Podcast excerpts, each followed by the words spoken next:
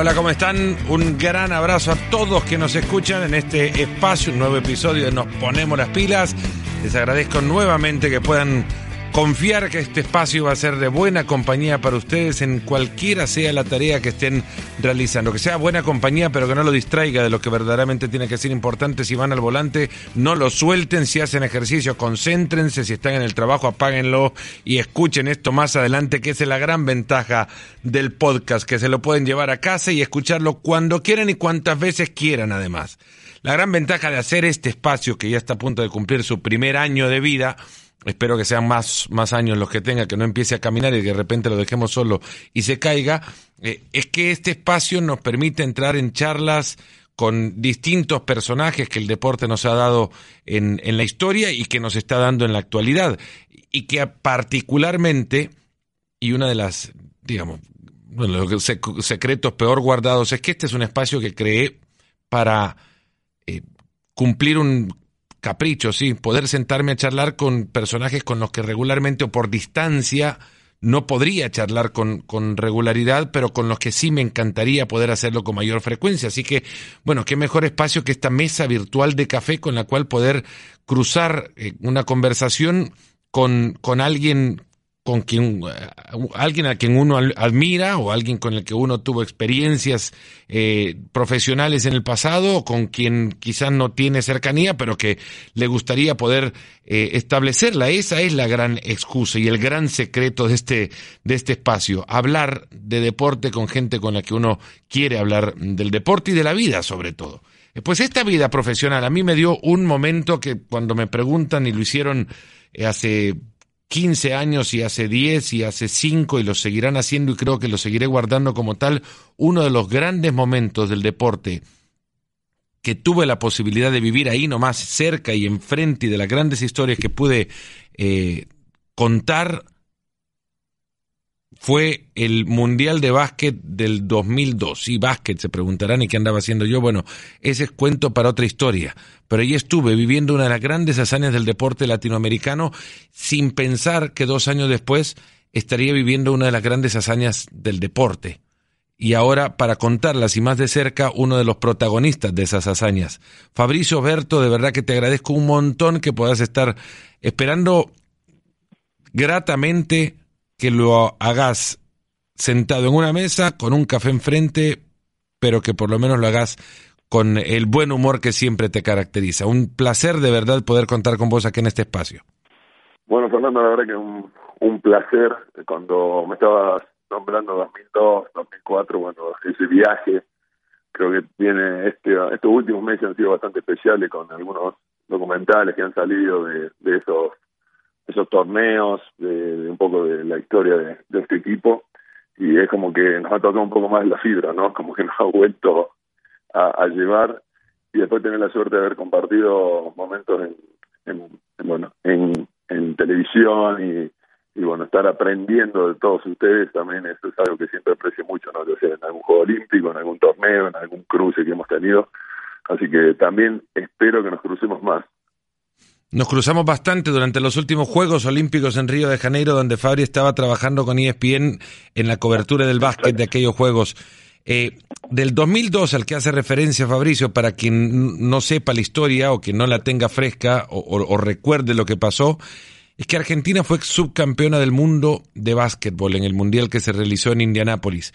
Se puede decir fácil ahora, quizás para ustedes que, que consideran que eso es una posibilidad que Argentina llegue a pelear en un mundial de básquet, pero es que esa posibilidad se da hoy porque antes parecía imposible y ustedes lo consiguieron, Fabricio, y eso eso es difícil, no sé, a mí se me hace muy difícil de entender que salga un equipo argentino con la posibilidad no por casualidad, sino recurrente de pelear por grandes cosas.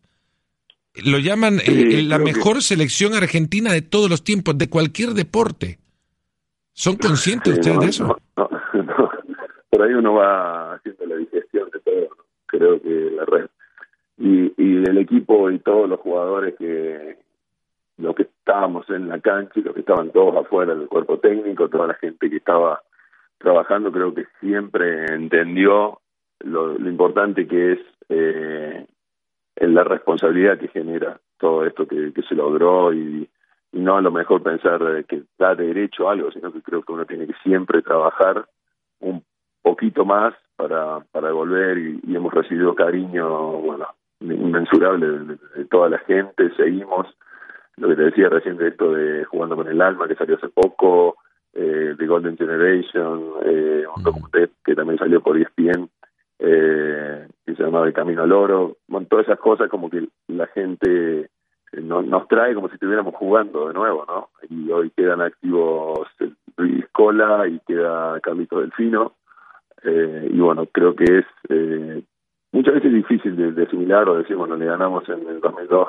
por primera vez a un equipo de Estados Unidos, en el 2004 dejarlo fuera de la final, todas esas cosas como que uno dice, wow, eh, viste, lo vas tomando dimensión, pero también es como, como creo que el equipo siempre pensaba y en ese momento éramos, eh, ¿cómo hacemos cómo hacemos para pasar a la, a la vereda enfrente, cómo hacemos para, para sortear un montón de limitaciones que a lo mejor teníamos eh, como organización y todo, y, y suplir eso con, con, bueno, con ganas, con pasión, con, con hacer cosas imposibles posibles, ¿no?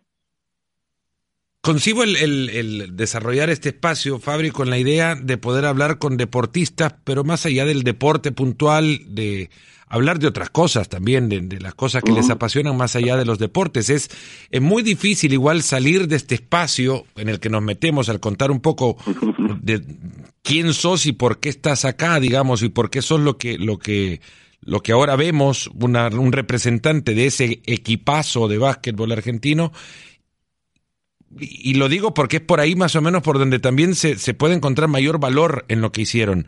Yo veo los documentales, el, el canal olímpico también este, transmitió este de la Golden Generation, eh, el que lo que transmitió ESPN y todos esos documentales te, te llevan o tienen el punto en común más allá de las anécdotas y el pasaje cronológico de sus partidos y es que este fue un grupo de amigos que fueron lo mejor del mundo es como que todavía en esta época donde la super o hiper profesionalización, hiper especialización en todo, todavía encontró con ustedes un espacio para contar una historia amateur.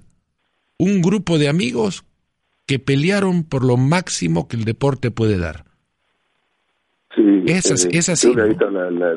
Eh, es, es así por, porque somos muy amigos y muchas veces pasa que no, no estamos eh, o conectados, cada uno está en su, vida, ¿no? Porque uno va haciendo también su camino, pero cuando nos vemos en las mismas sensaciones, y esto yo a lo que nos conocemos, yo el grupo lo, me sumo en la sub-22, eh, era mi último año sub-22, y ahí comenzamos a conocernos este, un 80-70% del, del equipo que fue en el 2002 y después en el 2004 eh, y, realmente siempre es una frase muy trillada, repetida, que decimos era como un viaje de estudio de final de año que íbamos todos juntos a jugar por la sensación que nos generaba eh, jugar juntos, eh, entrenar, vivir toda esa preparación, eh, viajar a los amistosos. Eh, creo que todas esas cosas sumaban todo el día las ganas y, y el momento creo que también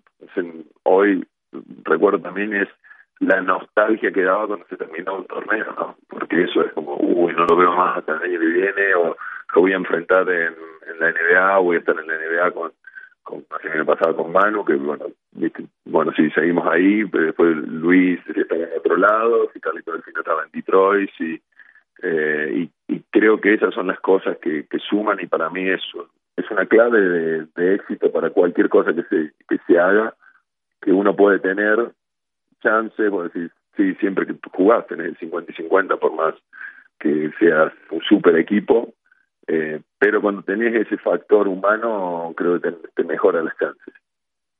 El factor humano, ¿no? El, la capacidad de poder interrelacionarse con y superar quizás las habilidades de cada uno cuando el, el que está al lado te empuja a, a superar obstáculos que que quien los tiene cree que son insuperables. ¿no? Y, ¿Quién era el, gran líder de, de, todo esto? Bueno, creo, creo que el primero es que el de al lado no solo que te empujaba o trataba, sino que quería que te vaya mejor que a él. Y creo que eso no pasa en muchos lugares, ¿no? Creo que la competencia de si vos jugás eh, más minutos, menos minutos, yo quiero jugar esto. En el equipo nunca pasó y nunca tuvimos nadie una sensación de que tenía que jugar o no jugar, sino que estábamos a disposición de lo que decía el entrenador. 10 segundos, 40 minutos, pero el jugador que estaba en el banco sentado quería, no sé si yo entraba un jugador que jugaba menos que yo, quería que meta 20 puntos y que sea la estrella del partido, y pasaba todo con cada uno. Entonces, el rol y el liderazgo de, cada uno era en su momento. Nosotros sabíamos eh, que Manu es eh, una de, espada, que es como el, jugador que vamos a recurrir o, o, cualquier situación difícil lo que iba a crear o que iba a generar una tensión, pero después cada uno en su momento, en la posición de la cancha era diferente, pero muy necesario para que todo funcione, ¿no? Eran como engranajes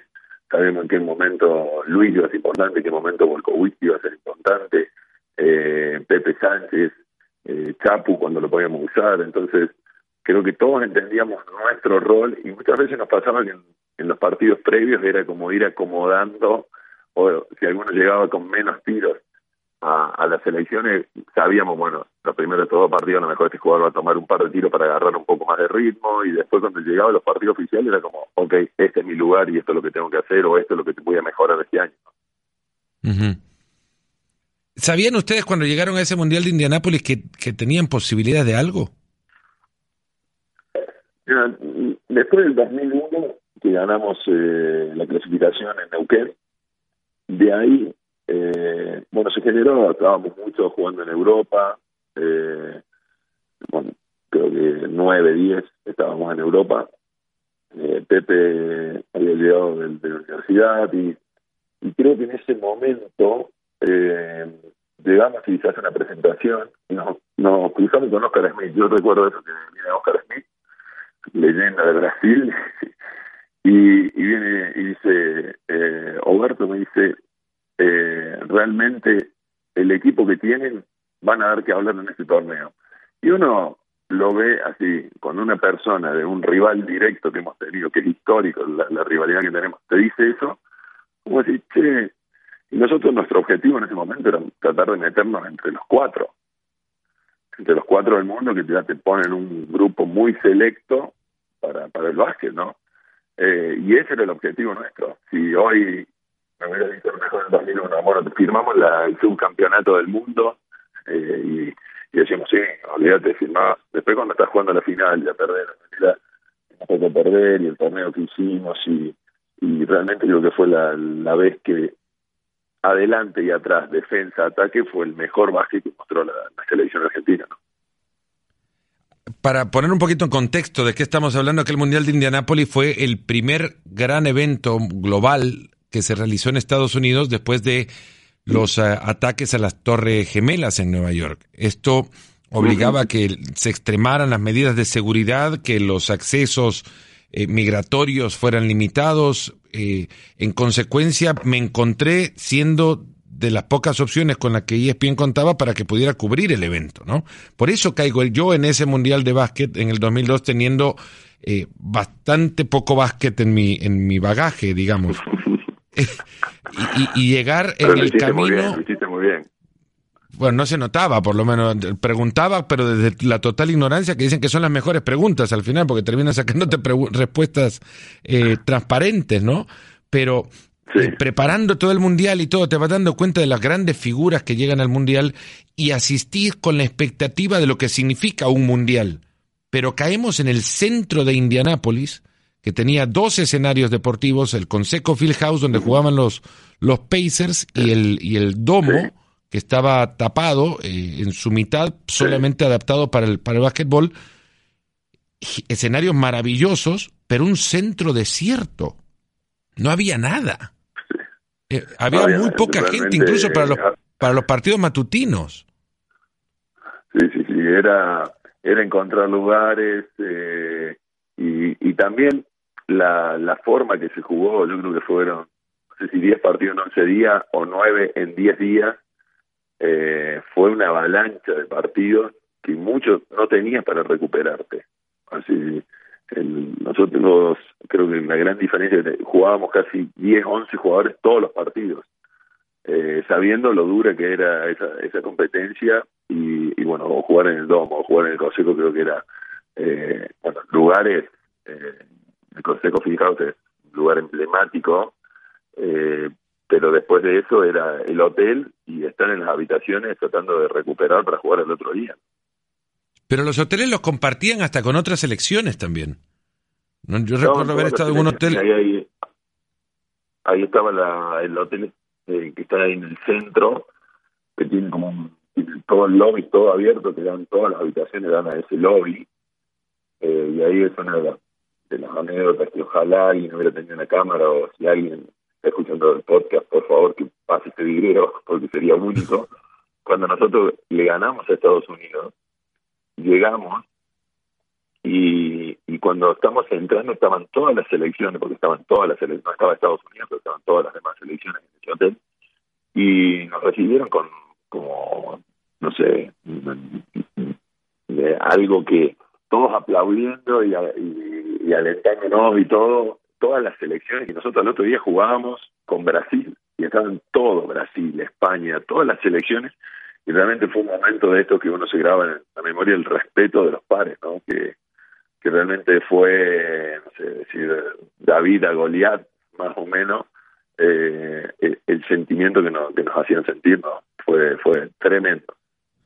Saltaste un montón de, días y un montón de partidos antes de llegar a eso. Yo te quería llevar al, a la primera... como, me dijiste, como me dijiste lo, de, lo del hotel, bueno, creo que era que estaba buena. La, primera fue Venezuela, ¿no? El primer partido.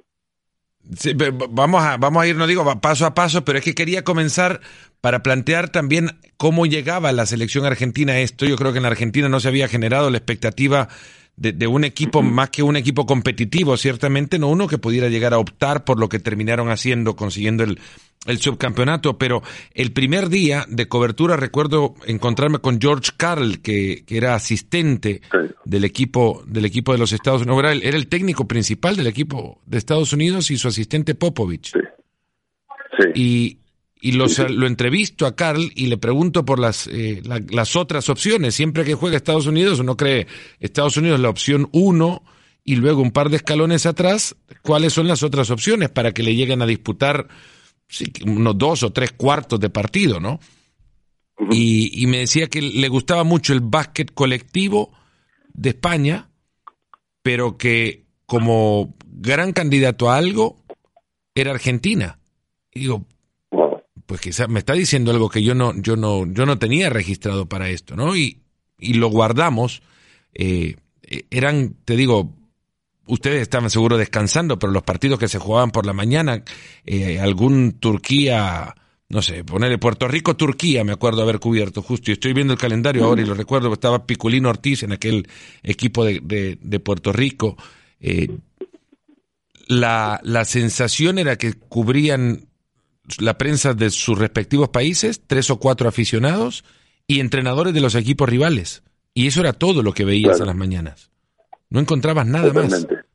Muy poca afición, muy pocas personas, público.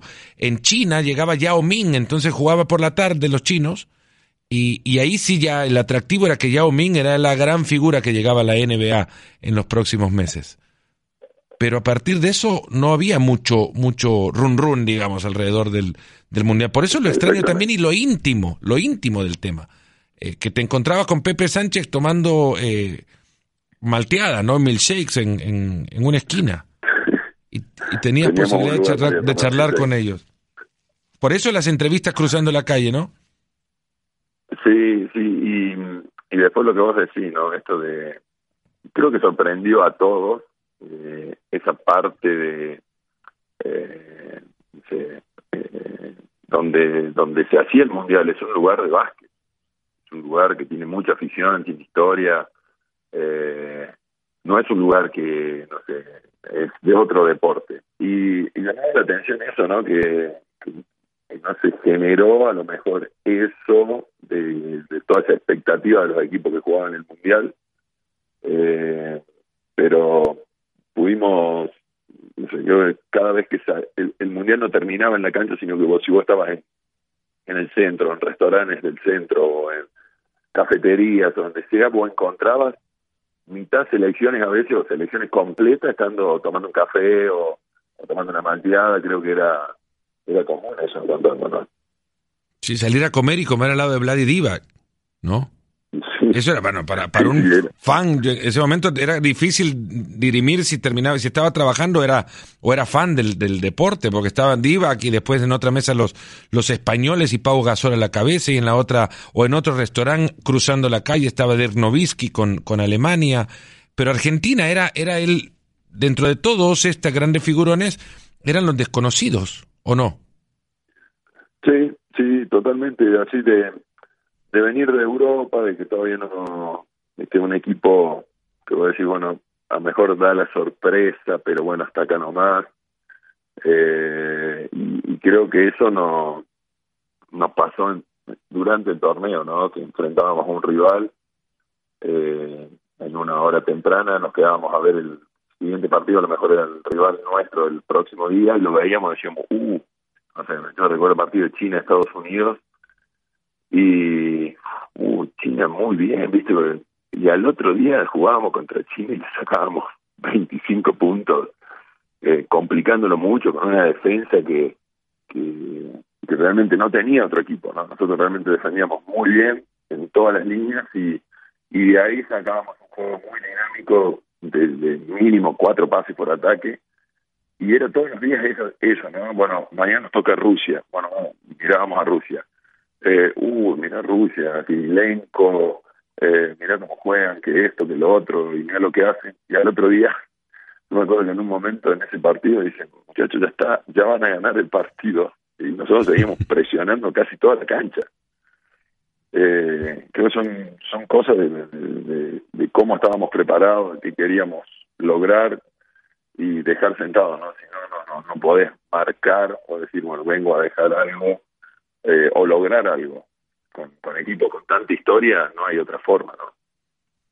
Estados Unidos perdió en el 88 con, con eh, un equipo de estudiantes universitarios que contaba con David Robinson en aquel conjunto la eh, semifinal olímpica de Seúl y se quedan con medalla de bronce en aquellos Juegos Olímpicos provocando que en Estados Unidos dijeran, bueno, ya está, tenemos el mejor básquet del mundo, pero no podemos o no usamos a los mejores basquetbolistas, que se abra el juego, ¿no?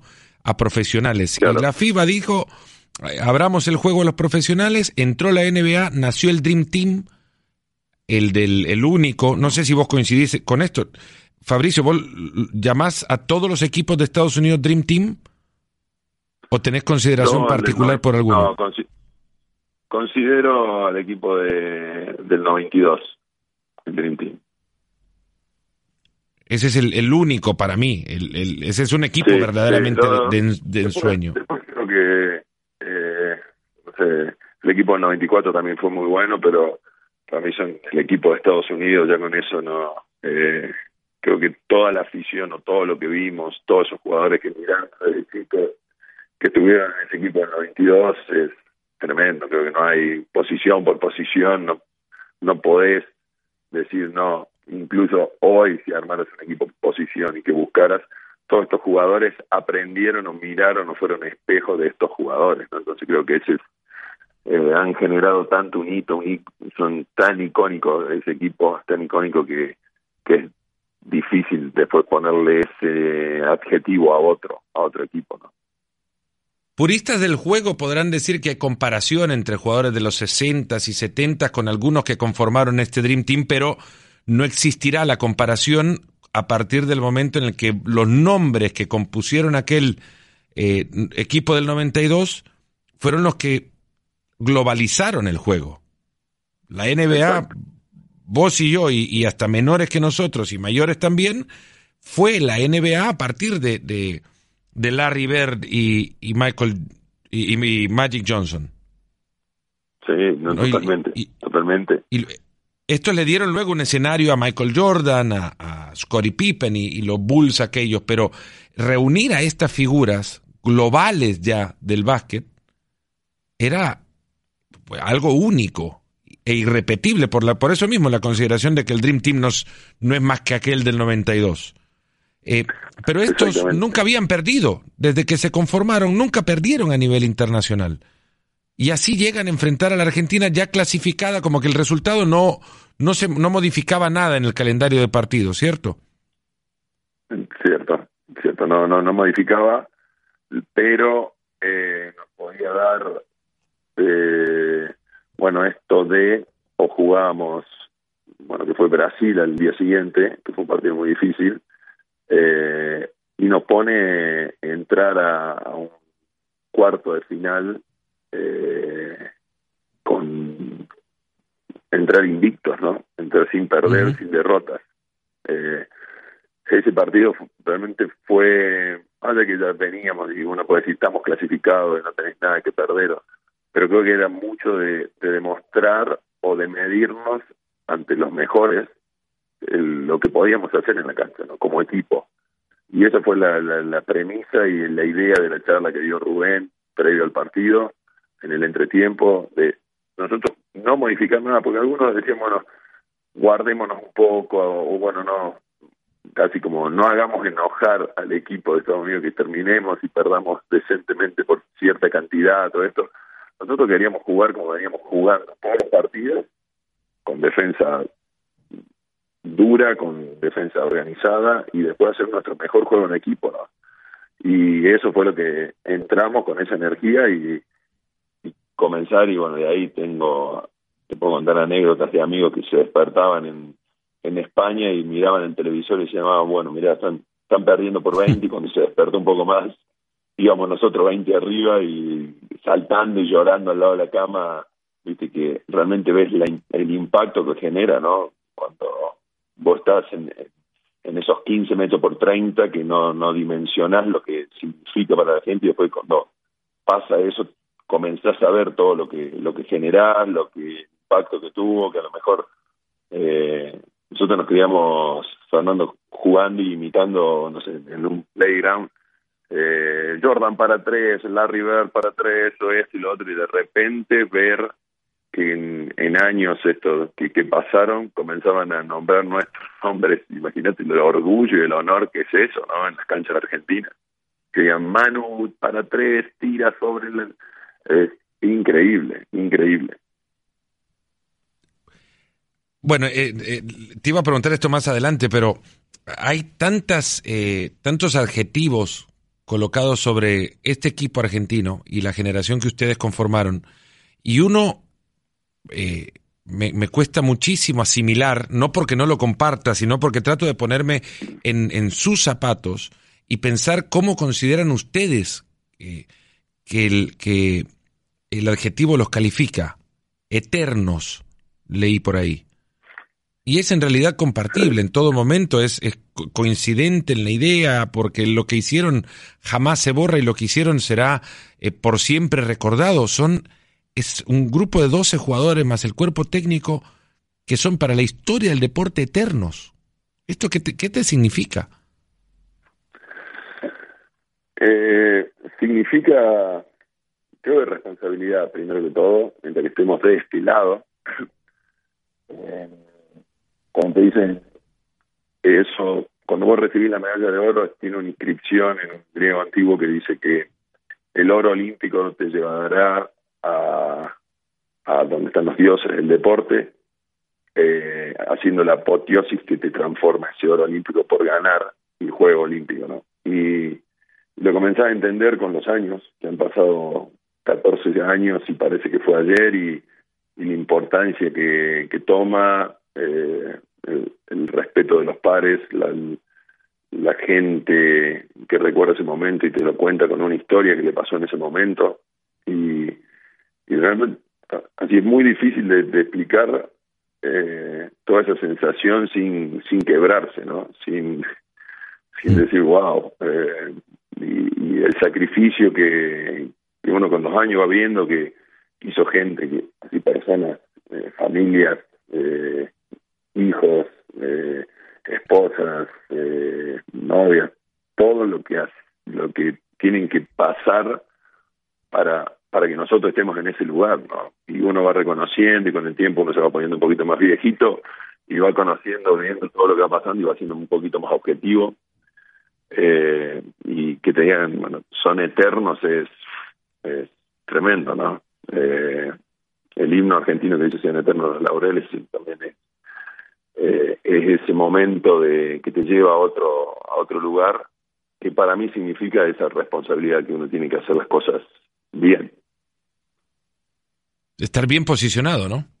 Como, como el básquet te enseñó. Ahora tenés que pasar toda la vida en el lugar correcto. Exacto, exacto, y, y es una, forma de, vivir, es una forma de, entender, es una forma de tratar de, de pasar ese testigo, eh, viste, como en una posta, de decir, bueno, hay que hacer las cosas, se pueden hacer bien y se pueden lograr cosas haciendo las cosas bien, ¿no?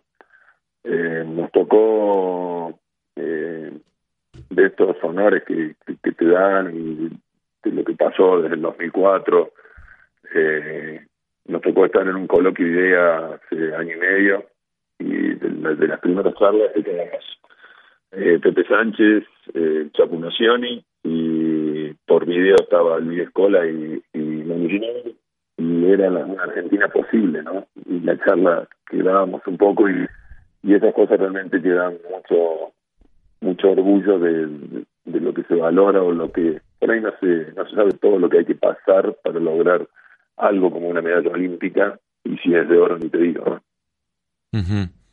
Hablabas de, una Argentina posible y, esto lo lleva ahora a los incidentes que han provocado que sea imposible que en esta Argentina dos equipos como River y Boca jueguen en, en, en, Argentina el partido.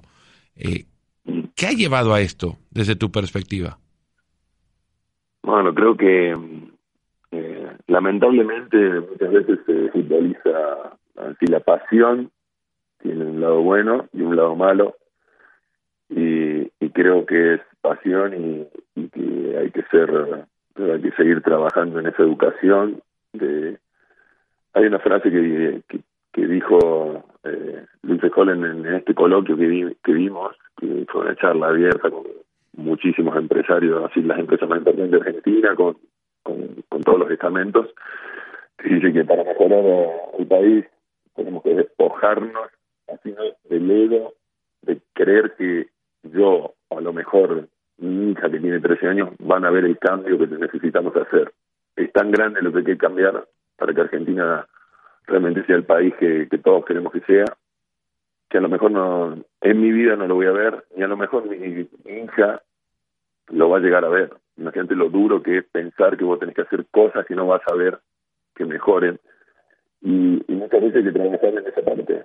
Eh, creo que no, no considero que hay, hay cierta gente que hace las cosas muy mal y se sale con la suya y, y creo que son esas las cosas, no es toda Argentina así, eh, no es toda la gente así, pero creo que hay que ponerse en un lugar de que esas cosas no se tienen que permitir más, no puede ser una final, no se puede jugar eh, en Argentina con estas agresiones, con esto no sé, se ha solucionado en otros países y, la capacidad para hacer cosas imposibles que decimos que podemos hacer o que tenemos un, gran ego como, como argentinos, eh, de trabajar en equipo, que somos muy buenos trabajando en equipo, y hacer las cosas bien cuando queremos. Cuando uno quiere mirar para, para el costado, eh, es fácil.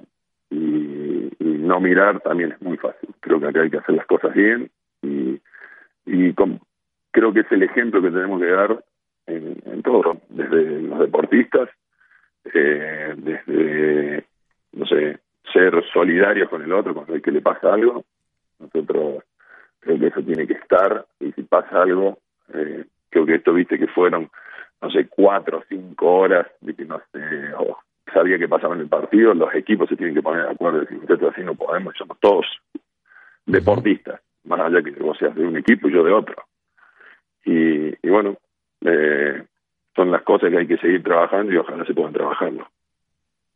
Mencionabas eh, en el arranque de todo esto que una de las grandes virtudes que ustedes tenían es que el, el de al lado quería hacerte mejor a vos y vos querías mejor hacer o querías hacer mejor al de al lado tuyo. En consecuencia, todo este efecto dominó derivaba en, en, que uno le pone el, hombre, el hombro a la persona que tiene al costado, despojándose también de la envidia que pueda generar que aquel que está al costado pueda resultar con una mejor jornada que la tuya, pero al final su jornada te hace mejor a vos, ¿no? Ahora hablabas del, despojarse de egos. Sí. Claro, porque ganás vos. Y despojarte de egos, hacer bien sin esperar el resultado, porque el resultado quizás no lo ves. Pero si no haces el bien, el resultado ese que no lo ves, no lo va a ver nadie de tu generación tampoco. Y, creo que también eh, estamos en un, no sé, en una liga y uno puede tener un factor X, eh, un factor, eh, no sé, algo que te haga diferente, que vos puedas. Eh, no, te, no te estoy hablando de juego, sino que mejores algo de finanzas o parte económica en un equipo, ¿no? si ese equipo no comparte esa forma, y creo que ahí es el gran cambio de este nuevo, o los milenios y todo, si vos no lo, no, no lo compartís, no estamos hablando de fórmulas secretas ni nada, pero si al otro equipo en una liga de básquet no le va bien y le va bien a uno solo, la competencia, los sponsors, toda la parte de, la gente, eh, los fans, no se suman.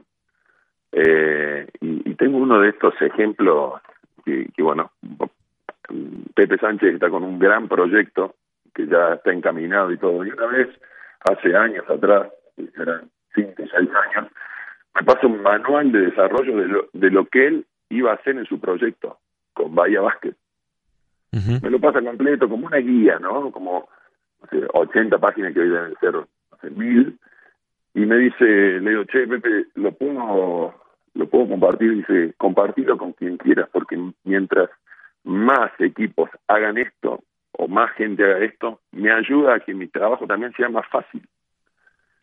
Y por ahí es el gran cambio que, que, que uno busca y vos lo ves cuando estás en la NBA, lo ves cuando estás en Europa, que todos tienen que a todos los equipos le vaya bien. Después hay uno que va a salir campeón y por eso también es la competencia. Pero creo que ese también es, esa parte solidaria, no es solamente decir, bueno, si soy solidario, tomate, te doy esto, ¿no? Sino que también culturizar es, es una parte de ser muy solidaria. Hmm. Es una gran lección esa la de Pepe Sánchez, de verdad. Eh, una gran lección le dieron ustedes al mundo del deporte considerando que, eran imbatibles aquellos miembros de esa, ese equipo estadounidense, herederos quizás mal eh, considerados del Dream Team, pero así llamado entonces, eh, un equipo que no estaba compuesto por, digamos, las grandes figuras del básquetbol de ese momento, porque Estados Unidos también en algún momento contó con ese egoísmo que evitó que sus grandes figuras quisieran conformar un equipo nacional por el, por el sacrificio que significaba. Jugaba en este equipo eh, Friends, por ejemplo. Que venía de los Denver Nuggets, venía a jugar en Kansas, pero era de los más de los más jóvenes de aquel equipo de Estados Unidos. Pero estaba eh, Paul Pierce, estaba Reggie Miller, estaba Ben Wallace, si no ando mal. Ben Wallace. joven. bastante más. Eh, Antonio, Antonio Davis, pero Reggie Miller la gran figura porque venía de, los Pacers, jugaban en Indiana y demás. Y te cuento algo, no sé si alguna vez te lo comenté, eh, en la producción de, de, ESPN en aquel momento, como contaste antes también, el calendario era día con día, todos los partidos. Yo creo que en algún momento yo me había quedado sin ropa porque ya no tenía para, para usar la misma en el día del partido, eh, el productor de la, de la cobertura me dice, Fer, hoy juegan contra Estados Unidos, no tenemos satélite, en aquel momento se utilizaban satélites para hacer los envíos, no hemos pedido satélite, más allá de las entrevistas que hagamos después del partido, que las enviamos el día de mañana. No hay urgencia, digamos.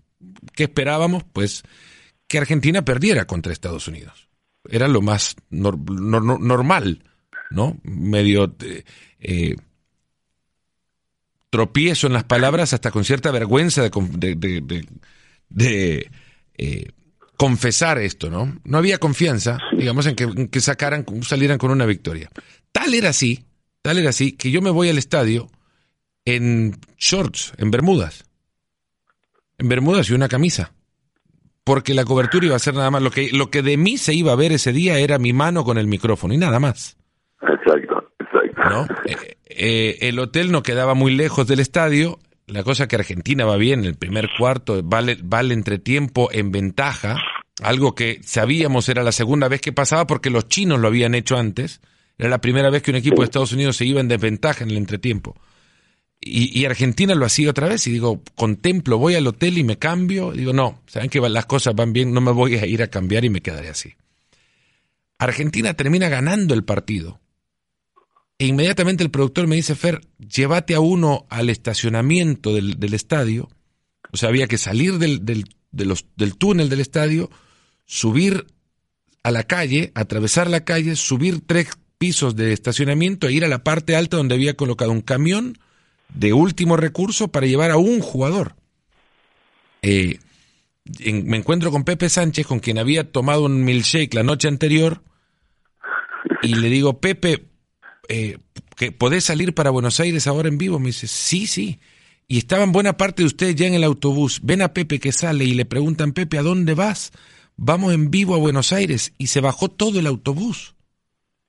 Todos ustedes se bajaron, todos ustedes subieron, cruzaron la calle y con esto se, se conmocionó la seguridad, que estaba ahí en alerta por todo lo que antes les contaba, se conmocionó la seguridad, salieron como seis policías acompañando y el equipo argentino entero estaba en vivo apenas minutos después de haber conseguido derrotar a Estados Unidos, conmigo en shorts, en bermudas y una camisa en vivo para toda Argentina con, el, con el triunfo más grande de la historia. Estos son de los momentos que a mí siempre me van a emocionar, porque ahí se, se juntaron, se juntó un grupo de amigos que acababa de ganarle a los mejores del barrio. Esto es, eh, eh, para mí me sigue siendo increíble. Y me, me pondría nuevamente las Bermudas y el resultado es el mismo. Fue maravilloso esto, Fabricio. La verdad que, es cuando es cuando doy gracias por, por haber vivido esto.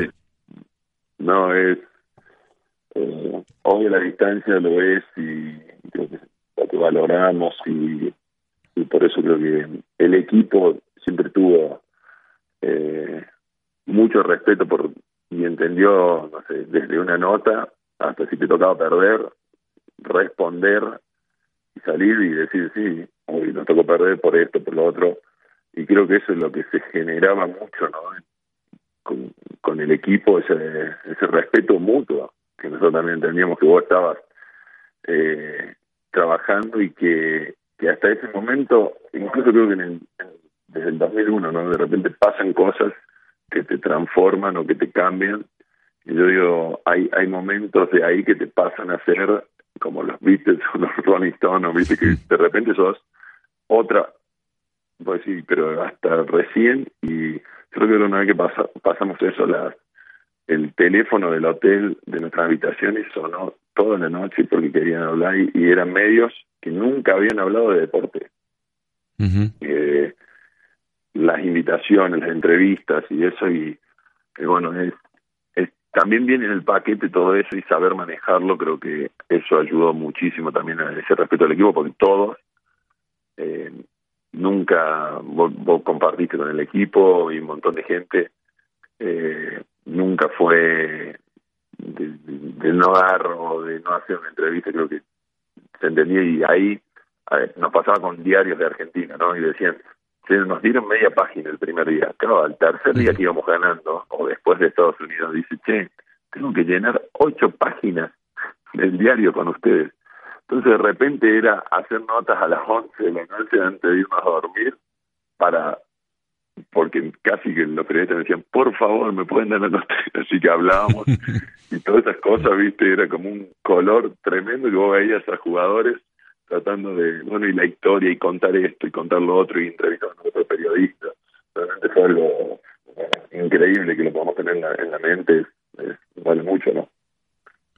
¿Qué fue, eh, para ir cerrando, Fabri, que es muy difícil creo la respuesta a esto, pero ¿qué sería más gratificante, el subcampeonato del mundo por lo que significó o, el, o el terminar colgándote una medalla dorada?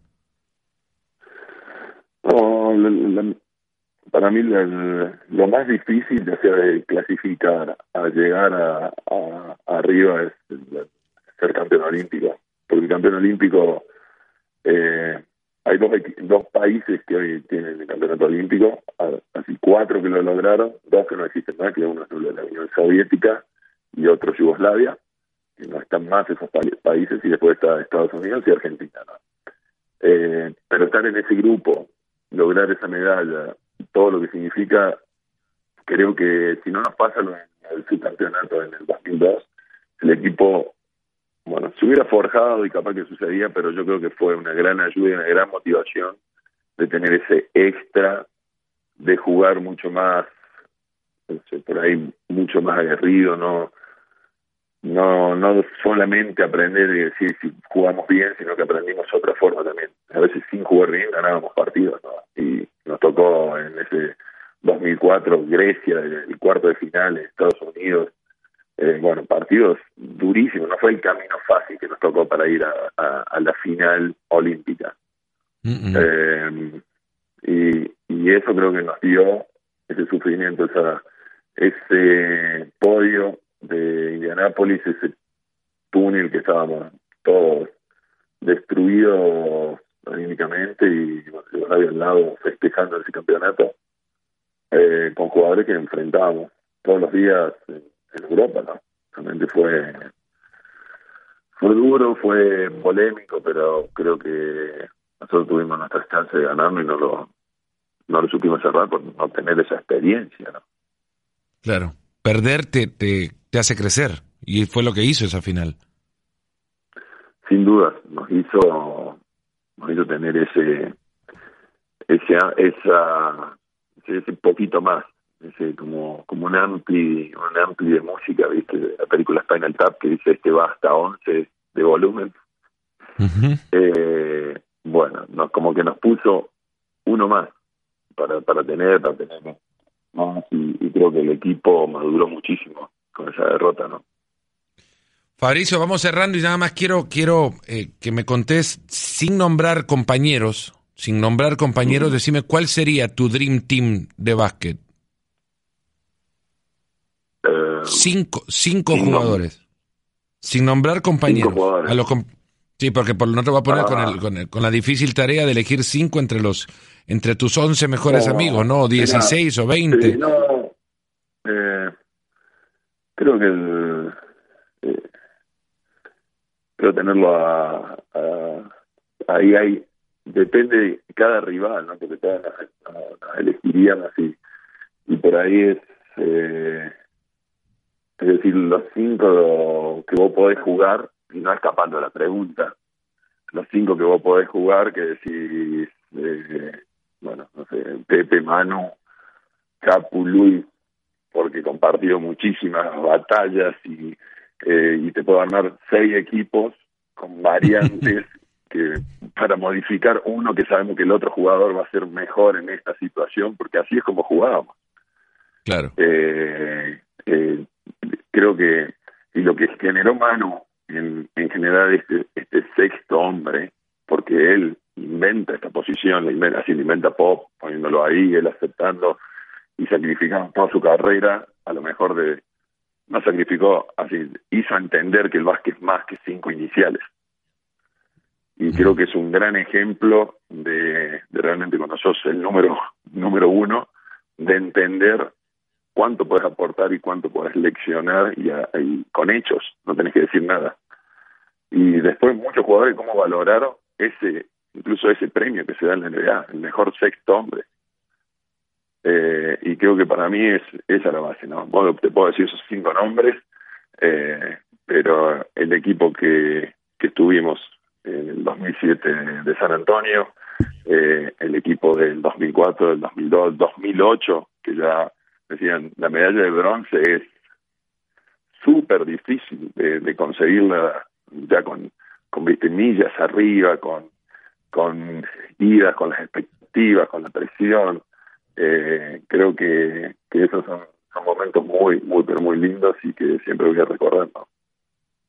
podríamos, bueno, siempre lo que termino diciendo cuando, cuando estos espacios se van cerrando, eh, hablar horas y horas, Fabricio, de verdad que agradezco un montón el tiempo que nos has prestado hoy y, el tiempo que le hemos quitado a tu familia de compartirte con ellos y, con tus hijas, pero agradezco un montón y creo que quien lo ha escuchado hasta acá sabrá también reconocer eh, lo valioso que es eh, la palabra compañerismo, el trabajo en equipo y lo mucho que se pueden eh, reflejar también en lo que un grupo de amigos logró conseguir como ustedes lo hicieron en el básquet. Sí, como bueno, primero agradecerte a vos y ojalá que haya una parte 2 y 3, creo que siempre hemos tenido grandes charlas. Eh, y, bueno, terminar casi ahí con, con esto, ¿no? De una de las frases que, que dice, ¿cómo, cómo extraño a mis compañeros, ¿no? Cuando uno deja de, de jugar así, creo que, que bueno, eso siempre va a estar ahí en la retina nuestra. Fabricio Berto, de verdad que muy agradecido. Muchísimas gracias por el tiempo que nos has dado. Te mando un gran abrazo. Un gran abrazo para ustedes. Cuídense mucho y estamos cerca. Ahí estaba Fabricio Berto en otro episodio más de Nos Ponemos las Pilas. Se cuidan mucho y será hasta el próximo. Gracias. Gracias por escucharnos. Busca ESPN Deportes en iTunes y TuneIn para más podcasts.